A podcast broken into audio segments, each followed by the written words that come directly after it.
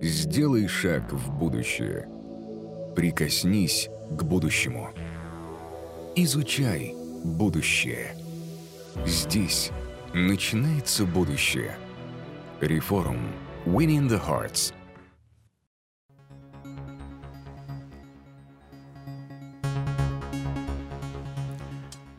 Новая тема, которую мы будем обсуждать сейчас, звучит так. Осознанное потребление. Как бизнесу учесть новые запросы общества. Как и зачем компаниям интегрировать sustainable подход во все бизнес-процессы? Почему бизнесам важно объединяться и развивать вместе устойчивый подход? Какое оно новое поколение потребителей, которые выбирают устойчивый подход во всем? Об этом поговорим с двумя спикерами. Натальей Бенеславской, руководителем отдела устойчивого развития IKEA в России, и с Даниилом Петиным, евангелистом устойчивого развития компаний и операционным директором агрегатора такси DD, самого популярного такси в Китае. Даниил окончил Sustainability Leadership Program в Кембриджском университете и успел поработать в семи разных странах Европы, Ближнего Востока и Латинской Америки. Коллеги, итак, добрый день. А, меня зовут Даниил. А, я сегодня начну эту сессию а, совместно с Натальей. Мы сегодня поговорим, зачем же бизнесу учитывать новый запрос общества, связанный с осознанным потреблением. И начать разговор мне хотелось бы с прогресса.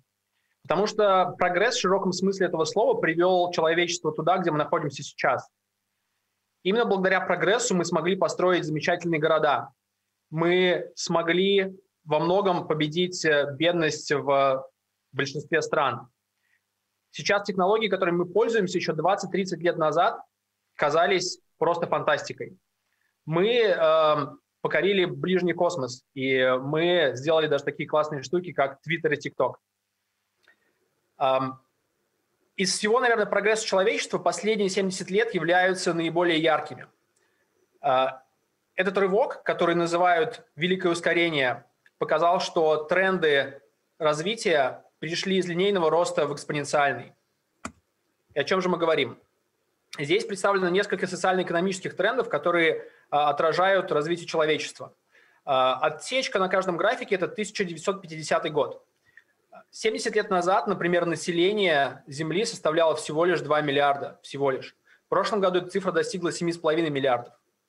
Для обеспечения жизнедеятельности такого огромного количества людей нам требуется все больше энергии, нам требуется все больше, больше воды, нам требуется все больше еды.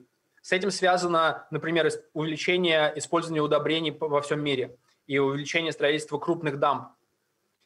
Помимо этого, мир становится более глобальным, а население более активным. Поэтому такие тренды, как международные грузоперевозки, телекоммуникации и международный туризм просто взорвались в последние несколько десятилетий. И все бы ничего, казалось бы здорово, ВВП растет, население увеличивается, потребление увеличивается, все классно. Но системы и подходы, которые были приняты в экономических моделях, обеспечивающих этот рост, не отражают одного главного фактора, а именно конечности ресурсов. Не зря же у нас вторая половина слайда здесь пустая. Многие из вас наверняка все чаще и чаще в новостях видят э, тревожные э, сигналы, поступающие из разных концов нашей планеты, связанные с экологическими проблемами. Это проблемы, связанные с мусором, это проблемы, связанные с перенаселением в мегаполисах, это проблемы, связанные с ухудшением качества воздуха в городах, даже и не только в городах. Это все происходит потому, что в экономических моделях не принимался фактор воздействия на Землю, фактор воздействия на окружающую среду. И мы здесь видим несколько трендов, которые влияют на то, как Земля меняется. И, конечно, один из самых главных – это увеличение количества парниковых газов, СО2, НО2, метан. А, это ведет к повышению температуры поверхности Земли, меняется структура океана, меняется его кислотность, это влияет на биосферу океана. Опять же, для обеспечения людей едой и водой требуется вылавливать больше, например, морской рыбы, требуется больше земель под сельское хозяйство, э, что ведет за собой потери тропических лесов и сокращение биосферы. Эти тренды, конечно же, являются очень тревожными, и э, сейчас все больше и больше стран, и не только стран, но и бизнесов пытаются думать, что же делать. Главный вопрос, кто должен сделать первый шаг. Как правило, эм, мы сейчас можем, да, говорить про то, что проблемы, связанные с нехваткой ресурсов, воды, э, еды, проблемы, связанные с перенаселением, проблемы, связанные с э, социальным неравенством, э, это те проблемы, которые нужно будет решать человечеству в 21 веке. Уже сейчас при текущем уровне потребления нам необходимо 1,7 планеты в текущем формате. Поэтому требуется переосмысление бизнес-моделей, требуется переосмысление подходов к тому, как мы добиваемся роста. И здесь, конечно, ключ – это устойчивое развитие. Тема, которая становится, повест... становится на повестке последние несколько, несколько лет. Кто же должен сделать первый шаг? Как правило, государство не является самыми быстро реагирующими агентами. Они несут самые быстрые изменения. Но как раз-таки надгосударственные структуры международные очень хорошо замечают глобальные тренды. Например, тренд усиления влияния человека на окружающую среду. В 2015 году на историческом саммите ООН был принят документ, который описывает цели и задачи устойчивого развития.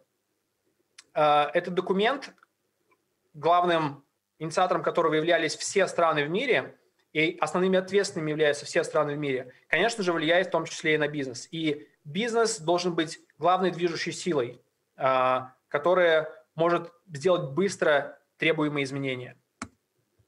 Мы не будем останавливаться, наверное, на всех 17 целях. Я лишь скажу, что цель – это скорее такой вектор, который был а, задан на глобальном уровне. 17 этих целей подразделяются на 169 задач. У каждой задачи есть определенные показатели, которые можно отслеживать. И далее уже эти задачи каскадируются на конкретные компании, какие конкретные страны и бизнесы. Зачем это для организации, зачем это для бизнесов? Сейчас многие акционеры всерьез задумываются о том, как устойчивые бизнес-модели могут позволить им продолжать зарабатывать деньги и делать это на долгосрочной основе. В связи с этим появилась модель а, рейтинг, называемый ESG. Это модель, которая учитывает не только ВВП, не только экономическую активность компании, но также э, влияние компании на общество, э, social, влияние компании на государство, governance, и влияние компании, конечно же, на окружающую среду. Э, этот рейтинг э, все больше учитывается инвесторами при принятии решений, в какую компанию и сколько нужно инвестировать. Этот рейтинг не только показывает, что компания делает что-то хорошо или не очень хорошо, он непосредственно влияет на бизнес-результаты и непосредственно влияет на то, насколько компания может быть операционно успешной. Эм, этот рейтинг э, и вообще подход к устойчивому развитию – это не только какая-то какая-то штука, которая где-то на Западе делается, э, хотя действительно в развитых странах этот вопрос стоит наиболее остро. ESG-повестка уже пришла в Россию. А, за последние несколько месяцев буквально мы видим все больше новостей, связанных с ESG, ESG инвестированием, связанных с внедрением практики ESG в России. А, из последних хороших примеров, наверное, это компания Polymetal, которая является лидером рейтинга ESG в России. Компания получила льготный кредит на 125 миллионов долларов – от банка Societe Generale как раз-таки направлены на то, чтобы они улучшили свои процессы, связанные с энергоэффективностью, с озеленением своих процессов и с тем, чтобы был лучший баланс в социальной сфере. Э, также Владимир Владимирович Путин буквально недавно поручил правительству рассмотреть то, как факторы ESG будут влиять на конкурентоспособность российских компаний на Западе. И, конечно же, давление со стороны Э, финансовых институтов на бизнес будет только возрастать. Поэтому, с одной стороны, на бизнес, конечно, влияют новые привычки инвестирования, которые закладываются в мире. И это привычки, которые в развитых странах уже являются, наверное, одними из самых доминирующих. Повестка ESG стоит э, очень остро на советах директоров, стоит перед владельцами бизнесов и крупными инвесторами. С другой стороны, на бизнесы, конечно, влияют новые привычки потребления. Мы видим, что э, клиенты, потребители все чаще хотят выбирать продукты и услуги, которые были созданы э, в соответствии с их представлениями об устойчивом развитии. И, конечно же, это в большей степени, опять же, идет пока из западных стран. Э, из-за того, что экономическая сила потребителей там выше, к сожалению, не все решения и не все продукты, созданные устойчивым путем, являются доступными во всем мире. Но все больше компаний, все больше и больше компаний прикладывают усилия для того, чтобы делать такие продукты массовыми. Здесь, опять же, небольшой график, который показывает сдвиг приоритетов потребителей. Это график запросов Гугла из э, Великобритании 2014 по 2019 год. Мы видим, что запросы, связанные с экологией, с переработкой, с пластиком, очень сильно выросли в последние 2-3 года. Особенно сильно выросли запросы, связанные с Zero Waste. Это методы, когда домохозяйство полностью отказывается от э, того или иного мусора и придумывает и использует инновационные методы э, управления своим, э, своим хозяйством. Многие семьи в России уже стараются это делать. Я сам пробовал, какие-то вещи практикую, но это очень-очень сложный, очень сложный процесс и требует, конечно же, большое количество усилий. Здесь я бы, наверное, хотел передать слово Наталье, которая расскажет, как же на практике компании могут делать, как, как на практике могут внедрять эти инициативы и как это влияет на конечных пользователей и потребителей. Наталья, тебе слово. Спасибо.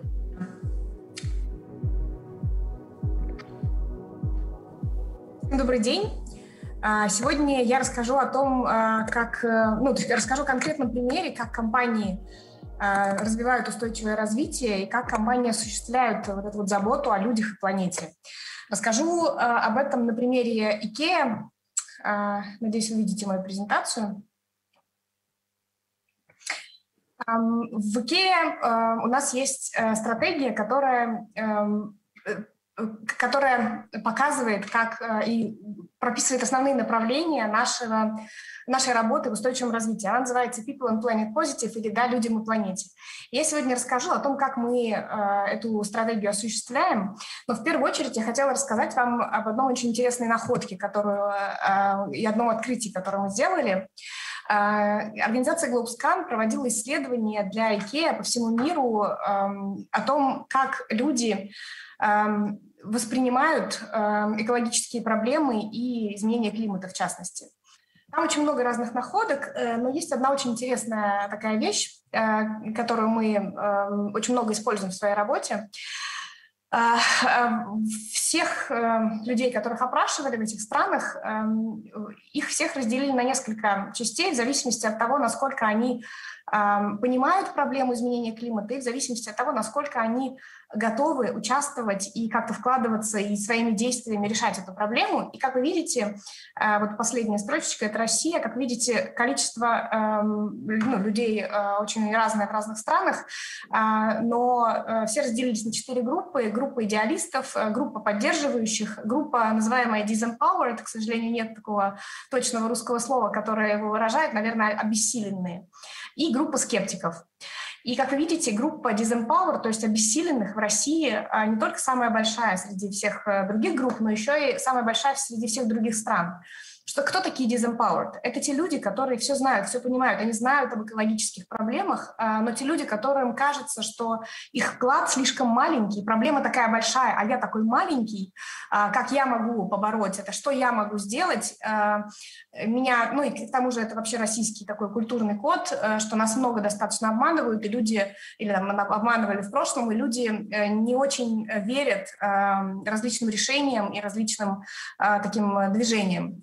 Вот, и мы э, решили, что мы хотим побороть э, вот эту вот э, обессиленность, мы хотим дать людям возможность э, больше участвовать в этой, в этой истории. Вот. И э, этому, в общем-то, посвящена наша работа по устойчивому развитию в России. Э, наша стратегия делится на три части э, или три таких э, столпа, э, как мы их называем. Первая часть – это здоровая экологичная жизнь дома, то есть то, как мы помогаем покупателям жить более экологично. А сюда относится наш ассортимент и все наши э, возможности, все, все то, как мы помогаем, как мы работаем через наших покупателей. А вторая часть, она э, называется «Забота о климате и циклическая экономика», и она э, связана с тем, как мы, как бизнес, делаем вот шаги в сторону экологичного будущего. То есть это часть про наше закулисье. И третья часть – это социальная, она про, про то, как мы помогаем людям вокруг. Расскажу немножечко про каждую из них. А, первая часть – здоровая экологичная жизнь дома. Ну, в первую очередь, конечно же, мы делаем это через наш ассортимент. И если говорить, например, про ту же цикличную экономику и про ответственное потребление, у нас есть э, на данный момент 3,5, больше 300, 3,5 тысяч э, артикулов, э, то есть товаров, которые помогают покупателям жить более экологично. То есть это, например, если говорить о... Э, э, благодаря этим товарам покупатели могут э, не бояться, что, например, сбор отходов у них дома будет э, каким-то некрасивым и неудобным. Мы вам им в этом помогаем. А также э, мы э, помогаем преодолевать вот эту вот обессиленность, создавая простые, легкие способы эм, избавления, избавления от своих отходов. Например, сервисы по приему отходов. У нас таких несколько сервисов. И вот сервис по приему батареек и лампочек работает у нас во всех магазинах с 2014 года. А также у нас есть сервис по приему текстиля, э, где мы принимаем любой домашний текстиль, отправляем его на переработку и вторичное, ну, повторное использование э, через организацию, через благотворительный фонд э, «Второе дыхание». И в любом магазине вы можете принести ненужный вам текстиль. А также мы пошли дальше здесь и решили, что э, надо сделать, ну, поскольку пункты приема вторсырья в России э, не, не всегда пользуются очень большим доверием у людей, у потребителей, мы решили, и это не всегда удобно, мы решили э, создать такие вот решения в наших э, торговых центрах. Мы приглашаем покупателей принести свой отсортированный э, отход, который мы в дальнейшем отдаем на переработку. Ну и, конечно же, сердце нашего бизнеса – это мебель, и мы а, здесь очень хотим поработать с тем, чтобы дать покупателям возможность, а, во-первых, э, продлевать срок э, работы, срок службы мебели. Во-вторых, если все-таки покупатель решил избавиться от мебели, э, сделать, помочь ему сделать это экологично.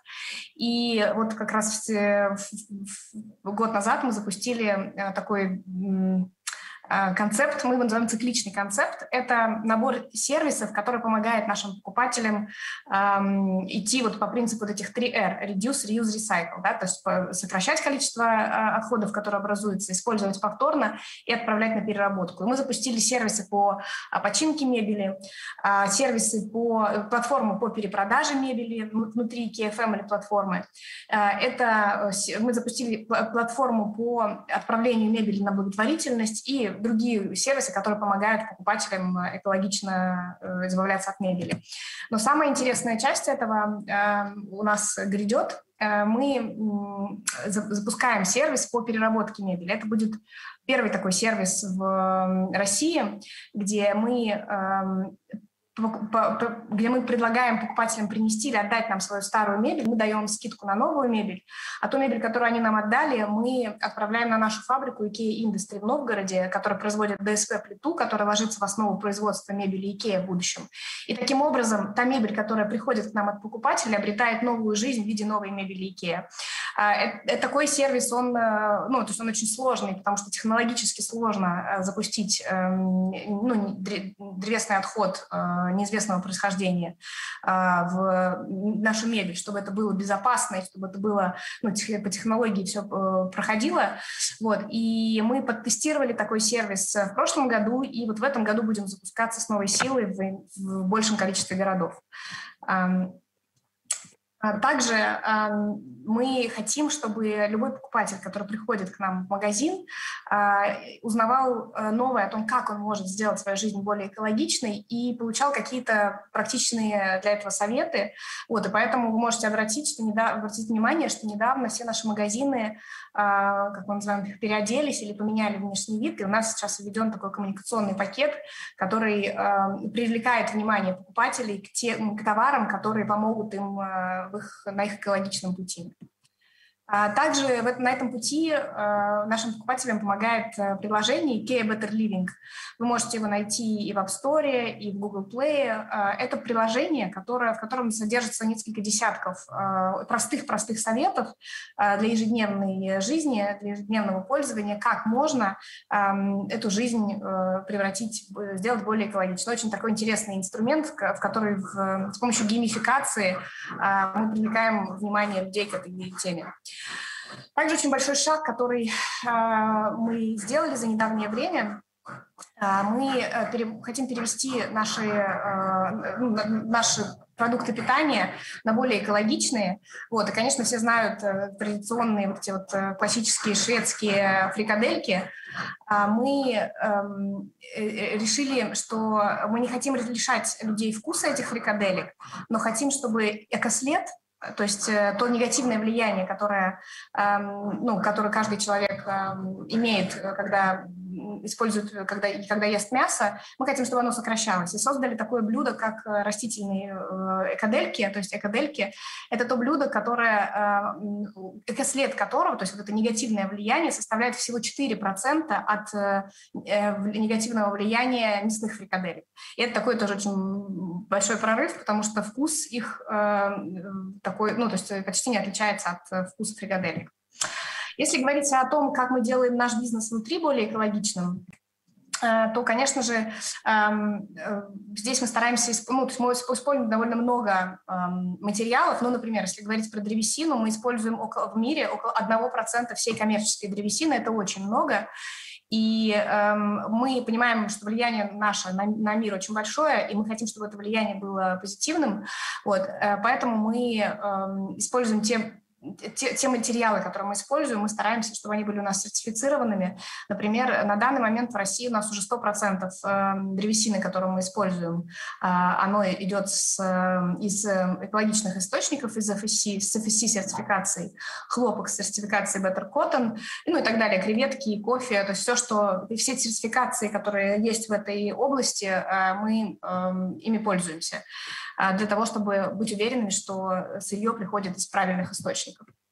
Вот. И мы для себя взяли тему отходов как э, такую и отходов и э, ответственного потребления как э, такую центральную для нас в России. Вот. Мы эм, много работаем над этим в наших магазинах, и сейчас уже больше 70% наших, наших отходов в магазинах отправляется на переработку. Это, на самом деле, очень большой пласт работы, там больше 20 фракций, а, которые сортируются в магазине. Для этого магазин довольно, э, ну, довольно сильно магазину приходится менять свои операции, но это того стоит, потому что мы хотим, чтобы тот отход, который у нас образуется, на свалку не попадал. Но и что является особенным предметом нашей страсти, это замкнутые циклы.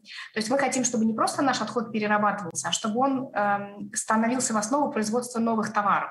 И сейчас в России у нас уже несколько таких э, замкнутых циклов есть, когда мы наш отход из наших магазинов отправляем на переработку. Ну, про дерево я говорила, расскажу еще про один, про ПЭТ.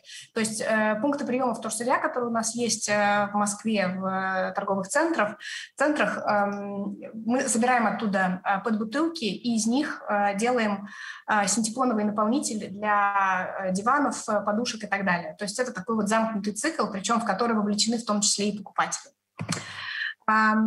мы э, используем довольно много транспорта и хотим, чтобы это влияние тоже было хотя бы нейтральным. Вот. И поэтому мы имеем четкую амбицию переходить на электротранспорт, несмотря на то, что в России эта тема такая не совсем простая. Вот. Э, идем небольшими шагами. Э, сейчас мы запустили тестовые партии э, электрокаров на доставку посылок в Москве и в Санкт-Петербурге и активно смотрим в расширение этой адженды. А также э, Возобновляемая энергетика – это тоже наш такой, э, наша точка роста, где мы э, заявляем очень активные амбиции, но в России это все не так просто и не так, ну, поскольку период окупаемости у возобновляемых источников в России гораздо длиннее, чем в других странах, но так или иначе во многих наших торговых центрах есть уже э, источники, э, источники, альтернативные источники э, питания, альтернативные источники энергии. И мы рассматриваем в том числе строительство ветропарков или парков солнечных батарей в России.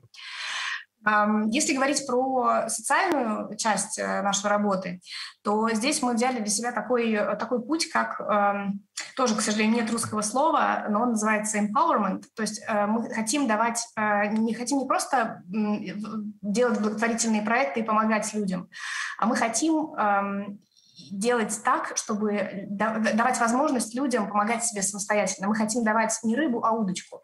И один из таких эм, э, проектов это социальные предприниматели, то есть мы хотим, чтобы товары IKEA делались не просто огромными какими-то вот поставщиками, огромными бизнесами, как это происходит сейчас, а мы хотим, чтобы люди, которым сложнее всего найти работу, чтобы они производили товары для IKEA.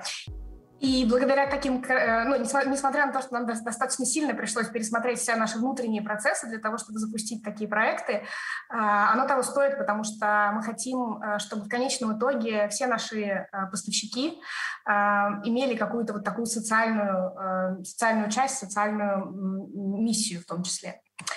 Вот. Если говорить, конечно, у нас есть при этом и что-то из э, того, что, наверное, называется классической благотворительностью. А, мы помогаем детям в трудной жизненной ситуации. У нас есть очень сильная программа профилактики социального сиротства совместно с организацией СОС э, «Детские деревни», а, в которых мы помогаем решать проблемы на ранней стадии, пока они не разрослись. Ну и эм, тут важно, что если говорить про бизнес и то, как это сидит в бизнесе, э, тут очень важно, что эм, для для того, чтобы это действительно полетело внутри организации, а, необходимо этому уделять очень важное внимание на уровне, в том числе, там, в первую очередь, топ-менеджмента. И а, в этом году, вот 2021 финансовый год, который у нас сейчас как раз идет, у нас полностью посвящен устойчивому развитию. Это главная наша тема, и вы можете видеть, что в этом году а, у нас очень много активностей, в том числе мы вышли впервые с рекламой на телевизоре, на билборды мы, ну, в город, в городах России. Мы вышли на так, ну, как бы на такую аудиторию с темой устойчивого развития, и это только начало, год только начался. Э, при этом я хочу обратить ваше внимание, что та, та метрика, про которую я говорила в начале, да, которую GlobeScan для нас сделал, а, мы видим, что э, все, что мы делаем, не только мы как IKEA, но и мы вообще как э, очень много, ну, в этом, в этом в устойчивом развитии очень много кто работает в России сейчас. Эта тема очень быстро развивается, быстрее, чем, наверное, в какой-либо другой, другой стране. И мы видим, что благодаря всем тем действиям, которые делает бизнес, государство, да и вообще активисты и простые потребители, которые, эм, которые каждый день э, голосуют, своим кошельком за те или иные решения, мы видим вот этот вот сдвиг. И вы видите, что э, ну, за два года э, в динамике мы проследили это, количество людей эм, из вот этих вот обессиленных, количество тех людей, у которых опускаются руки при мысли о изменении климата, оно снижается. При этом снижается количество скептиков, все меньше и меньше людей, которые не верят в то, что это стоит внимания, и все больше людей, которые это поддерживают, и людей, которые готовы э, так жить. Наталья, Даниил, спасибо большое за ваши выступления. Сразу захотелось шведских фрикаделек или, возможно, эко-делек. Обязательно попробую, когда э, доведется возможность. А теперь будут несколько вопросов от меня и от нашей аудитории. И первый вопрос вот в продолжении того, что упомянула Наталья, наверное, адресую его сначала Наталье, а попрошу, потом попрошу Данила тоже ответить на него. Вот была статистика, что с 2017 по 2019 год снизилось в России число вот тех самых э, э, disempowered, по-моему, это было слово, обессиленных э, людей в отношении устойчивого развития с 43% до 40% снизилась эта цифра. Тем не менее, достаточно существенная пропорция населения скептично относится ко всем этим э, трендам на sustainability, на устойчивое развитие, на экологию. И, наверное, их можно понять, потому что существенная часть населения нашего живет за чертой бедности. И я думаю, это проблема не только России, но и многих развивающихся рынков. Так вот, вопрос следующий. Как сделать так, чтобы это число стало не 40, а 0 или хотя бы минимальное, несколько процентов, потому что пока что, ну вот на 3% уменьшилось оно, конечно, но кажется, такими темпами в обозримом будущем в ближайшие годы оно резко не сократится. Что нужно сделать, э, чтобы это все-таки произошло? Начнем э, с Натальи, ваше мнение. Да, спасибо большое за вопрос. А, ну, во-первых, я хочу сказать, что количество скептиков у нас сейчас не просто низкое в России, а количество скептиков одно из самых низких вообще по миру. Я имею в виду скептиков в отношении климата. И это очень радует, потому что мне кажется, что здесь работает большое количество организаций, которые, ну, э, которые помогают вот это вот э, осведомлен, да, повышать осведомленность э, населения на экологические темы. И большое количество сейчас экоблогеров, журналистов, которые в этом работают. И здесь, конечно, все вместе очень хорошо работают. Если говорить про категорию обессиленных, или disempowered, то, эм, ну, по моему мнению, есть два э, действенных способа снижать их количество. Первое э, – давать людям э, возможности простые и, э, ну, то есть простые инструменты. То есть, например, люди не должны э, ехать со склянками и банками через весь город. Э, будет количество людей, которые будут делать и так, но решения по переработке отходов должны быть для людей простыми, удобными, стильными. Э, ну, то есть они должны быть э, такими жизненными. Вот, это первое. А второе – это то, что этих людей нужно друг другу показывать. И это одна из причин, по которой мы сейчас тоже активно выходим в инфополе с этим, потому что э, люди, когда им кажется, что вот я один – и очень часто комментарии вот тем людей, которые disempowered, было, зачем мне сортировать, потому что я такой один такой маленький, а вот мой сосед не сортирует. На самом деле, если бы люди узнали, что там 30% их соседей сортируют хотя бы, и это уже очень большая подпитка для их действий, потому что ну, драться с ветряными, бороться с ветряными мельницами очень сложно, да, когда ты один. А когда вас э, хотя бы сколько-то, особенно когда вас много, э, это совершенно другую мотивацию дает людям на этом пути. Мне кажется, две такие простые вещи необходимо делать. Спасибо большое, Наталья. Ага. Э, тот же вопрос к Даниилу. У вас, Даниил, есть еще опыт работы на китайском рынке. Мне кажется, что там тоже наверняка есть проблема с экологией, судя во всяком случае по тому, что транслируют СМИ, что действительно э, быстро развивается китайская экономика, растут производства, все растет, но при этом много экологических проблем, даже если посмотреть там смог во многих крупных мегаполисах. Кажется, там не очень э, много думают, или во всяком случае, может быть, думают думают, но пока что недостаточно делают для того, чтобы была действительно устойчивая экономика. А как вот решают эту проблему в Китае и какие, может быть, есть э, уроки для России э, и близлежащих стран на эту тему? Да, но сначала я, наверное, отмечу про э, западные страны, потому что они, наверное, должны быть образцом для образования. И я лет 15 еще назад был на конференции в Германии по теме устойчивого развития, и я увидел, как там детей со школы учат тем или иным практикам, э, которые они могут применять у себя дома. Это вот, мне кажется, один из, один из инструментов, который тоже нужно делать. Это, наверное, сложнее, чем э, сложнее делать для бизнеса, но какие-то кружки, какие-то обучающие классы, это, наверное, тоже один из инструментов, который точно сработал там, и я думаю, что сработает у нас. Если говорить про Китай, то э, я, наверное, здесь не соглашусь, что Китай про это не думает и мало делает. Э, я знаю цифры про э, электрификацию э, транспорта и про альтернативные источники энергии. Китай является доминирующим лидером по инвестициям в этой сфере. Наталья не даст соврать, порядка 40% всех мировых инвестиций в возобновляемые, источники энергии и в электрический транспорт приходится на Китай, на одну страну. Э, поэтому там они ощутили на себе эту проблему еще несколько лет назад, даже больше 10-15 лет, и действительно это, такая, такая проблема существует. Я могу сказать, что у нас, например, в Диде миллион машин в Китае являются электрическими уже на данный момент. И сейчас была создана специальная машина совместно с китайским автопроизводителем, которая э, электрическая и специально сделана под такси. Там есть определенные нюансы, связанные с эргономикой и техникой. То есть Китай является сейчас на самом деле одним из лидеров по инвестициям и по развитию технологий в области устойчивого развития. Но, конечно, им э, у них рост был еще быстрее, чем в развитых странах, в развивающихся, и, конечно, им нужно наверстывать, соответственно, тоже быстрее. Данил, спасибо большое. И еще один вопрос э, э, к Наталье. Наталья, вы говорили, что вот прием батареек, лампочек у вас активно в Икее идет.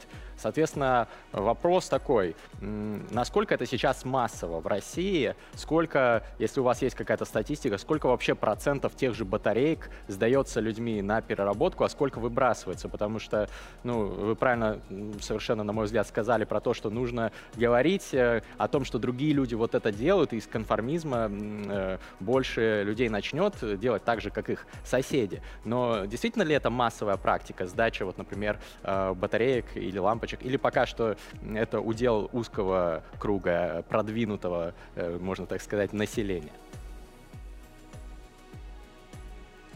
А, вы знаете, если говорить конкретно про батарейки, то, видимо, из-за того, что вот эта вся история с батарейками началась довольно давно, и довольно давно э, в России есть возможности отправить батарейки на переработку, э, я бы сказала, что переработки, э, батарейки сдают довольно массово. А причем, что интересно, что было время, когда мы в Икее были чуть ли не единственными, ну, как бы, чуть ли не единственной компанией, куда люди могли принести батарейки. Сейчас, в принципе, ну, там на каждом шагу есть пункты приема батареек, и мы э, думали, что когда, ну, с развитием вот этих вот пунктов приема, э, других не в Икее, э, у нас снизится поток батареек, но совершенно не так, он повышается и в других пунктах, и у нас, то есть он постоянно растет. Э, ну, и это говорит о том, что люди, ну, людей чуть-чуть меняется в этом плане сознание. При этом эм, я вам не могу сказать точных цифр, сколько это в проценте от вообще всех батареек, которые есть в стране. Вот, мы вообще сейчас из-за того, что м, раньше можно было легко посчитать, сколько их перерабатывается, потому что был один поставщик э, на всю Россию, сейчас их стало чуть больше, и поэтому эм, тут сложнее посчитать. Вот. Но в целом, вот чисто по тому, что мы видим э, от покупателей, что батарейки, с батарейками э, дела обстоят чуть э, проще, чем, например, с отходами бытовыми, ну, то есть пластиком, там, макулатурой и так далее. Видимо, потому что здесь мы говорим про какие-то тактические загрязнения, да, то есть, видимо, в голове человека э, батарейка, оказавшаяся в лесу, это гораздо чем, э, там, не знаю, пластик, оказавшийся в лесу. Что в целом верно, потому что батарейки очень большую территорию э, загрязняют в случае, если они неправильно утилизируются. Вот. Э, и это действительно, батарейки действительно не место на свалке или в лесу. Вот. И, э, ну, мы видим, что батарейками как раз э, люди очень этот, вот это сообщение люди легко считывают, и тем более от, отсортировать батарейки из своего отхода э, гораздо легче, чем, например, э, отходы, ну, в принципе, да, отходы бытовые сортировать. Поэтому я сказала, что конкретно, если говорить про батарейки, то дела обстоят э, очень хорошо, и осведомленность у людей довольно высокая.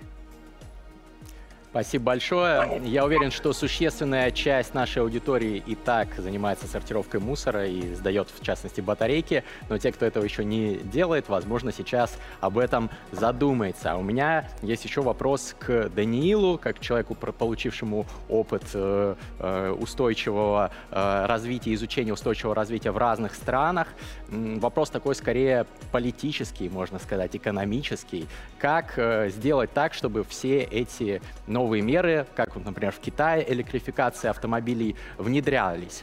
Есть два подхода в целом, насколько мне известно. Первый — это ограничения на уровне государств и международных организаций, а другой подход более такой либертарианский, когда эксперты говорят, ну, рынок сам порешает этот вопрос, сам, э, сами разберутся компании, э, бизнесу есть стимул создавать какие-то, какую-то новую ценность, новые технологии, в том числе направленные на sustainability. Вот э, вам какой подход ближе, и, может быть, у вас есть данные каких-то исследований, э, которые показывают, что все-таки эффективнее ограничения на уровне государств и международных организаций, либо же э, политика laissez-faire, как говорится, э, свободного рынка, который уже разберется и э, к этому самому э, sustainability придет. Я бы здесь, наверное, скорее выступил адвокатом не ограничений, а дополнительных стимулов. То есть дополнительные стимулы, дополнительные льготы от государства, от институтов развития которые могут быть направлены тем или иным бизнесом, это как раз то, что нужно, то, что требуется и то, что хорошо работает. Ограничения э, потихоньку внедряются, но, э, к сожалению, работают хуже. Э, примеры, которые есть у нас из Западной Европы и США, показывают, что за счет стимулов прогресс происходит быстрее, прогресс по этим направлениям происходит быстрее и лучше. И, соответственно, мне кажется, э, в том числе и в России тоже нужно будет э, государству присматриваться к тому, какие стимулы в какой момент нужно включать для того, чтобы э, ту или иную индустрию ускорить.